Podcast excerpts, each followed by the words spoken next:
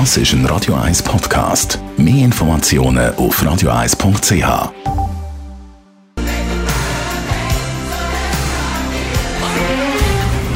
Der Finanztag auf Radio 1. Verstehen, was Menschen und den Markt bewegt. In Zusammenarbeit mit der Zürcher Privatbank Merki Baumann.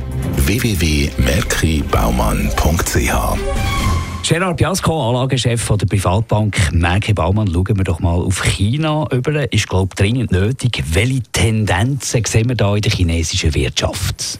Ja, also ich glaube, es ist extrem wichtig, immer wieder mal über China zu reden. Es ist ja die zweitgrößte Volkswirtschaft der Welt. Natürlich Amerika schauen wir als erstes an, aber China müssen wir als zweites anschauen. ist viel, viel wichtiger als Deutschland oder auch die Eurozone insgesamt für die Entwicklung der Weltwirtschaft. Tendenzen sind seit etwa acht bis zwölf Wochen eindeutig auf Abschwächung von der Wirtschaft äh, ausgerichtet. Es ist ja auch nicht ein Zufall mit dem Handelskrieg, der Trump eskalieren hat und wahrscheinlich noch weiter eskaliert, dass sich da Bremsspuren äh, zeigen. Äh, wir sehen Bremsspuren auf verschiedenen Teilen von der Wirtschaft, interessanterweise äh, äh, vor allem auf der Produktionsseite. Wenn wir auf den chinesischen Aktienmarkt schauen, was ist da mit den Preisen passiert? Ich schaue eigentlich am liebsten äh, Märkte an, lese am liebsten Märkte und nicht irgendwelche Zeitungen, weil aus den Märkten kann man viel mehr darüber lesen, was passiert jetzt und auch was in der Zukunft passieren wird. Wenn man die Aktienmärkte anschaut in China, Ganz kurzfristig sehen wir eine enorme Volatilität. Heute wieder 2% minus, gestern 4% plus. Seit Anfang Jahr aber 20%, sogar mehr als 20% abgegangen. Also der Markt hat schon sehr viel Negatives in Preise eingebaut oder antizipiert. Und jetzt fängt er an, volatiler werden. Das heißt, der Markt fängt an schmücken. Es könnte wieder besser werden für die chinesische Wirtschaft. Jetzt ist es so, dass die chinesische Regierung äh, eingreift, nehme ich mal an, haben wir auch schon gehört hier im Finanztag. Wie nimmt sie Einfluss jetzt auf die Konjunktur?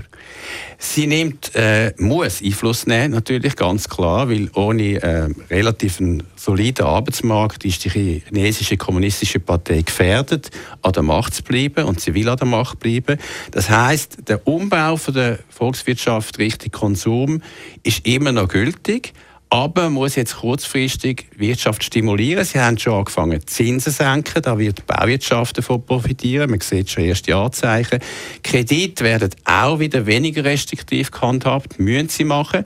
Ist ein bisschen unangenehm, weil ja die Verschuldung von der Privatseite äh, hoch ist. Das wollen sie eigentlich nicht von der Regierung her. Aber jetzt müssen sie halt doch das wieder ein bisschen zulassen. Und drittens und wichtigstens, der Trump hat es als Erster gemacht und hat es gezeigt, man muss die Steuern senken. In Italien machen wir das ja auch.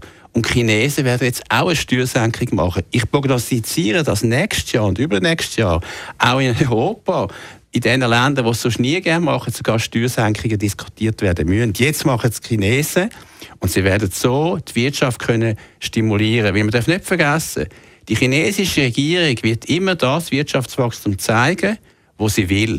Weil es ist eine Diktatur, die das machen kann der Gerard Biasco mit Informationen, mit Einschätzungen hier bei uns im Finanztag. Der Finanztag gibt es auch als Podcast auf radioeis.ch. Präsentiert von der Zürcher Privatbank Merki Baumann. www.merkibaumann.ch Das ist ein Radio 1 Podcast. Mehr Informationen auf radioeis.ch.